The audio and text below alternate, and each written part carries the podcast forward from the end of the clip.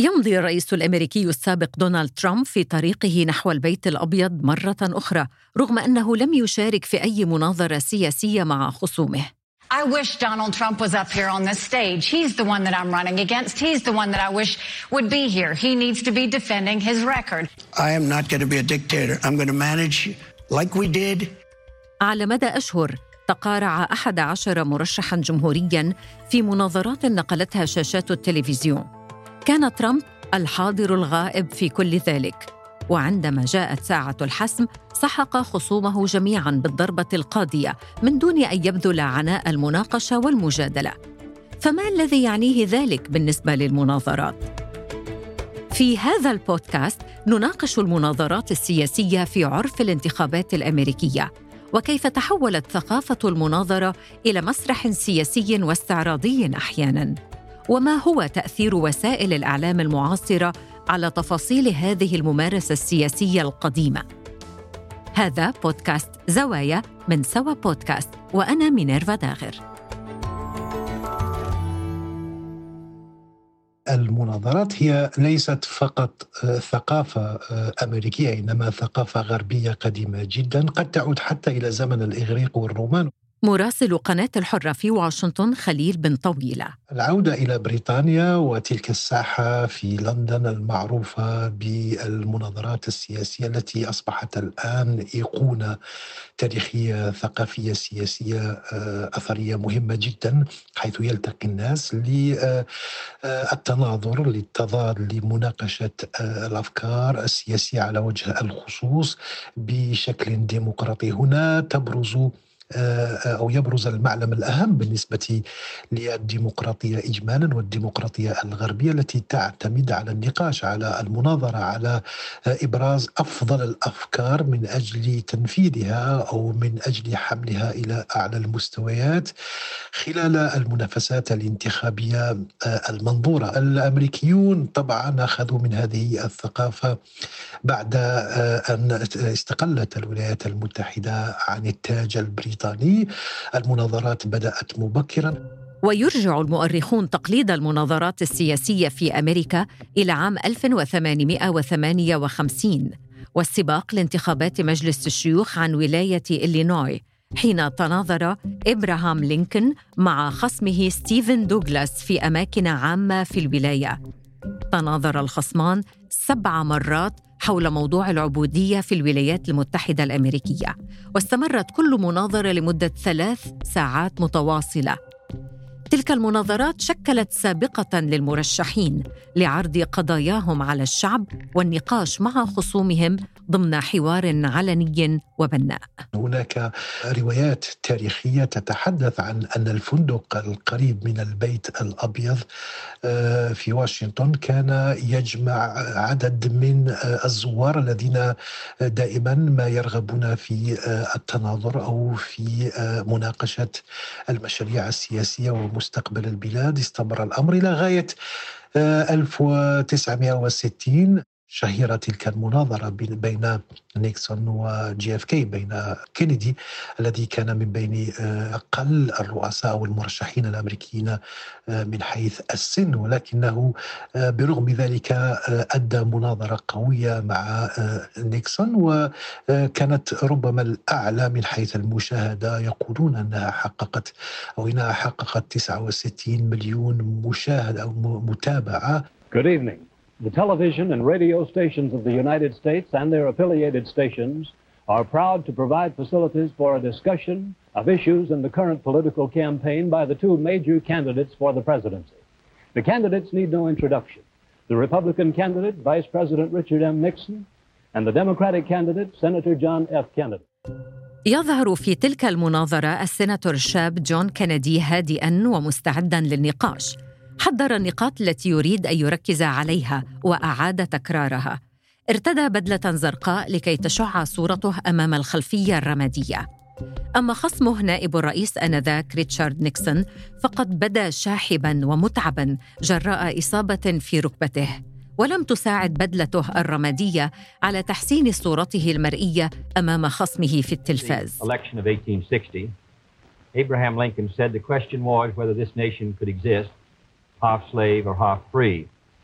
in the election of 1960 and with the world around us, the question is whether the world will exist half slave or half free تزامنت ايضا مع انتشار واسع للتلفزيون والراديو كنا في ذلك الوقت ربما نعيش ما يشبه المرحله الحاليه من حيث التطور التكنولوجي الاتصالي. And now the opening statement by Vice President Richard M. Nixon. Smith, Senator Kennedy, the things that Senator Kennedy has said, many of us can agree with. There is no question but that we cannot discuss our internal affairs in the United States. يتحدث الباحث في الشؤون الأمريكية والمدير السياسي للتحالف الأمريكي لأجل سوريا محمد علاء غانم عن ثقافة المناظرات في أمريكا. المناظرة الانتخابية هي فرصة من أجل أن يثبت المرشح نفسه ويظهر مهاراته الإنشائية والخطابية وفهمه للقضايا السياسية والقضايا الاقتصادية ولهموم وأوجاع الناس. فهي عبارة عن مسرح وفرصة كبيرة لجذب الاهتمام وبالنهاية للفوز بالاصوات. وبالفعل ساعدت المناظرة المتلفزة الأولى كندي على تحويل صورته أمام ناخبيه من شاب مبتدئ غير خبير في السياسة إلى قائد قادر على تحمل مسؤولية البيت الأبيض وهو ما ساعد على فوزه بالانتخابات الرئاسية. ورغم أهمية المناظرات في عملية الانتخاب إلا أنها انقطعت عن المشهد السياسي لأسباب متعلقة بالحسابات السياسية للمرشحين من جهة أو لأن الرئيس الحالي لا يتنافس في حزبه. مثل ما حصل مثلا مع ليندون جونسون الذي تولى الرئاسة خلفا لكينيدي بعد اغتياله عام 63 ثم خاض جونسون انتخابات الرئاسة العام التالي من دون انتخابات تمهيدية أو المشاركة في مناظرات. انقطعت فقط انقطعت المناظرات بين سنة ال 64 وسنة 76 ليش انقطعت؟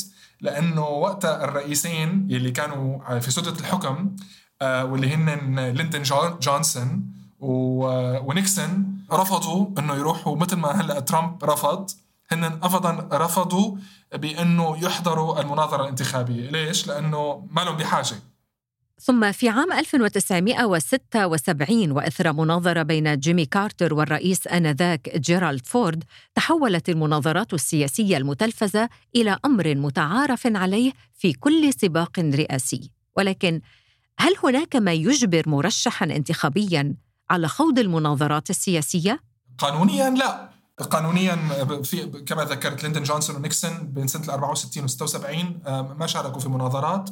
ليش؟ لأنه ما لهم بحاجة وما في أي مشكلة يعني. من الممكن أن يؤثر الأمر اعلاميا من المؤثر آه، صحفيا من المؤثر من الممكن أن يبرز نجم آه، شخص جديد والشخص اللي يختار بنفسه ويرفض السباق يرفض المناظرة أن يعني يصبح هناك أفول لنجمه ولكن آه هذا كله هي أمور يعني سياسية وليست قانونية، بالنسبة للناحية القانونية ليس يعني لست مضطرا لأن أشارك في مناظرة حتى أستطيع أن أتابع السباق.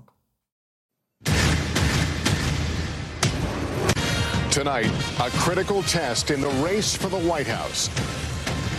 Five Republicans battling to become their party's 2024 presidential nominee. المناظرات اجمالا هو موعد مهم جدا ليس فقط بالنسبة للمشاهد الذي يستكشف أفكار المترشح وأيضا هي مهمة بالنسبة للناخب الذي لم يتخذ بعد قراره الذي لم يختر بعد يصفونه أحيانا بالناخب المتأرجح. عبر تاريخها الطويل تغيرت طريقة تنظيم المناظرات السياسية وإدارتها في أمريكا. يشرح خليل بن طويلة جوانب من هذا التحول.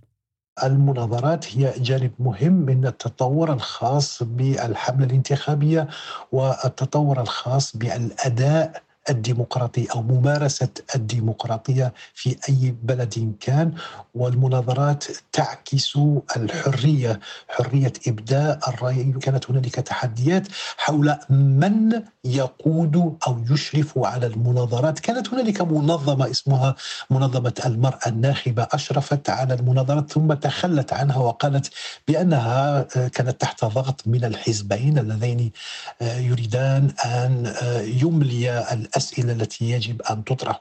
ولكن بعد ذلك أصبحت المناظرات تحت إشراف الحزبين وأيضا هناك انتقادات لمسألة المناظرات أن تكون تحت إشراف الأحزاب والحزبين الرئيسين. الكثير من الكثير من الأمريكيين يقولون بأن وضع المناظرة تحت إشراف الحزبين الديمقراطي والجمهوري هو إقصاء لباقي الأحزاب الأخرى هنالك أحزاب أخرى موجودة في الولايات المتحدة مثل الليبرتاريين وكذلك الخضر ولكن هؤلاء لا يشاركون Round two of the GOP presidential debate.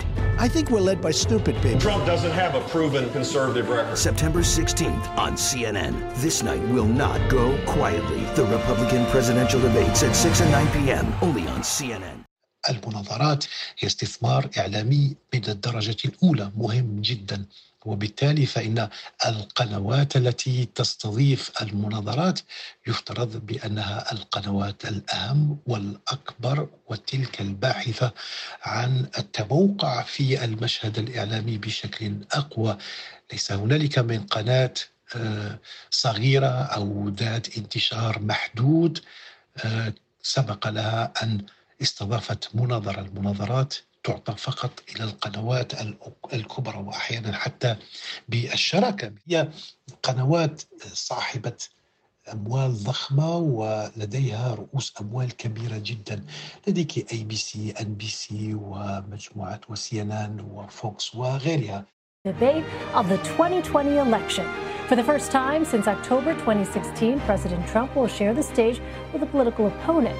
Democratic presidential nominee and former Vice President Joe Biden. هذه القنوات تحاول التفاوض بشكل سري مع ما يعرف باللجنة المشتركة للمناظرات وهي لجنة تأسست في العام 90 على ما أعتقد لجنة مشتركة بين الحزبين تشرف على المناظرات يتم التفاوض والتنسيق بين الشبكة الإعلامية المستضيفة للمناظرة وتلك اللجنة من أجل الخروج بالأطر العامة لإدارة المناظرة سواء من حيث المحتوى أو من حيث أيضا التوزيع الانتشار الأداء الألوان الديكور مدة المداخلات مدة طبعا الأسئلة طبيعة الأسئلة وما إلى ذلك يتم التوقيع على هذا الاتفاق قبل الشروع في تنفيذ المناظرة. وأيضا حتى يكون هنالك حديث فيما يتعلق بالعوائد الإعلانية بالنسبة لهذه المناظرة لأن المناظرات تدر الكثير من الأموال الإعلانية على القناة أو الشبكة المستضيفة للمناظرة وعلى المترشحين أيضا هو استعراض لفائدة الناخب حتى يعرف المترشح ولفائدة القناة حتى تستفيد ولفائدة أيضا الحزب. عبر السنوات تغيرت ثقافة المناظرات السياسية في أمريكا وتحولت من ممارسة ديمقراطية لاستعراض البرامج السياسية والأولويات إلى نوع من التصارع الشخصي. مناظرة واحدة قد تكون هي السبب في تغيير كل شيء لتخرج الأمور في بعض الأحيان عن السيطرة. John said that uh, the fundamentals of the economy are Say, sound. say I it do not directly to think him. that they are. Say it directly to him. Well, the, the uh, John, 10 days ago, you said that the fundamentals of the economy are sound. And you afraid I couldn't hear him?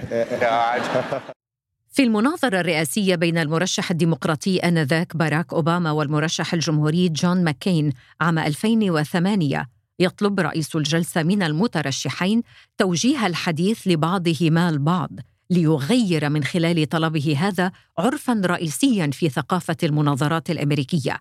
للتحول نحو الصوت العالي والصراخ على الخصم في بعض الأحيان. ثم جاءت انتخابات العام 2020 محطة أخرى مهمة المناظرة الشهيرة بين دونالد ترامب المرشح الجمهوري الذي كان يفترض أن يكون مستقل في أوقات سابقة مع مرشحة الديمقراطيين هيلاري كلينتون والتي حققت أعلى نسبة من المشاهدة. هنالك أرقام متضاربة قد تصل حتى إلى 100 مليون متابعة أو مشاهدة أو استماع بالنظر إلى الإنترنت الذي أيضا دخل بقوة في عالم الصحافة والإعلام والميديا إجمالا.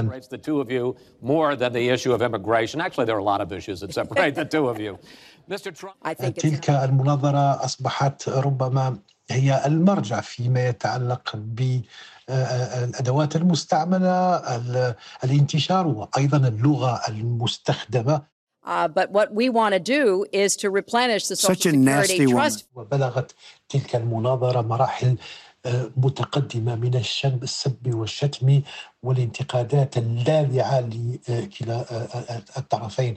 Bernie Sanders said you have bad judgment. I agree with both. Well, you should ask Bernie Sanders who he's supporting for president, and he has said, Which is as a he big has mistake. campaigned for me around. ينظر إلى ترامب على أنه ظاهره في التاريخ السياسي المعاصر لم يكن بعيدا ابدا عن الأضواء أو بحاجة إلى منصة تلفزيونية ليبين فيها مواقفه للناخبين لديه اليوم منصته على وسائل التواصل الاجتماعي تروث سوشيال وطريقته الخاصة في الوصول إلى أضواء الإعلام ترامب هو خطيب متمرس يستطيع أو يحسن استخدام الأدوات التواصلية التي يوفرها المشهد الإعلامي اجمالا بما في ذلك وسائل التواصل الاجتماعي. أيضا هو يحسن اختيار الألفاظ والكلمات يستطيع أن يدغدغ شعور الناخب الأمريكي في أي وقت يريد. لذلك شعبيته بقيت في اوجها منذ حتى منذ خروجه من الرئاسة. رغم أن ترامب يتمتع بكاريزما أمام الكاميرا إلا أن بعض المحللين يعتبرون أن المناظرات تكشف ضعفه السياسي وقد يكون هذا هو السبب برأيهم وراء رفضه المشاركة في المناظرات.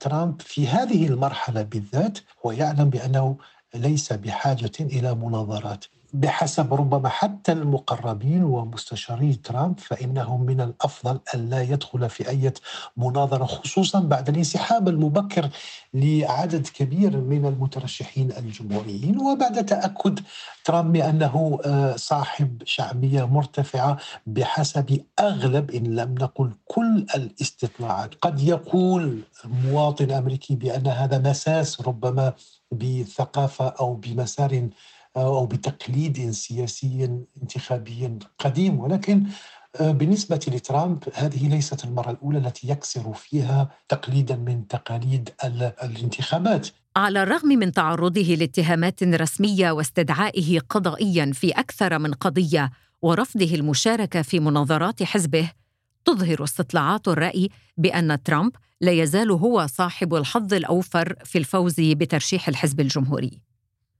يقول مراقبون إن ترامب ربما يخشى من أن تتغير الأرقام الحالية إذا ظهر مرشح في الحزب الجمهوري أقوى منه أو أن يخسر وضعه كزعيم سياسي ويصبح مجرد مرشح يحاول العودة للسباق الرئاسي بعدما خسر الانتخابات الماضية وبالتالي يتجنب المواجهة. أما إذا صدقت المؤشرات وأصبح ترامب بالفعل المرشح الرئاسي للحزب الجمهوري فهل بإمكانه رفض المشاركة في المناظرة الرئاسية مع خصمه الديمقراطي والمحتمل حتى اللحظة أن يكون الرئيس الحالي جو بايدن؟ بأمكانه أنه يرفض ولكن أعتقد يعني يكون هناك يعني ضرر بالغ اعلاميا عليه لأنه سيصور على أنه ضعيف وانسحب لأنه هناك فرق كبير باستطلاعات الرأي ما بين شعبية ترامب وشعبية باقي المرشحين، أما لو أتينا لترامب وبايدن فحقيقة الآن استطلاعات الرأي تظهر بأنهم يعني يعني متقاربين جدا من بعضهم البعض. استطلاعات الرأي الحالية تظهر بأنه بايدن وترامب يعني في سباق حامي الوطيس. قد لا يحمل موسم الانتخابات الرئاسية الأمريكية هذا العام الكثير من المفاجآت من حيث هوية مرشحي الحزبين. لكنه موسم يغير ولو قليلا ثقافة المناظرات السياسية كما عرفها الأمريكيون. وينقل المواجهة من مناظرة مباشرة على مسرح سياسي إلى مقارعة عبر وسائل التواصل الاجتماعي. فهل يؤذن هذا بتغير المناظرات السياسية في المستقبل؟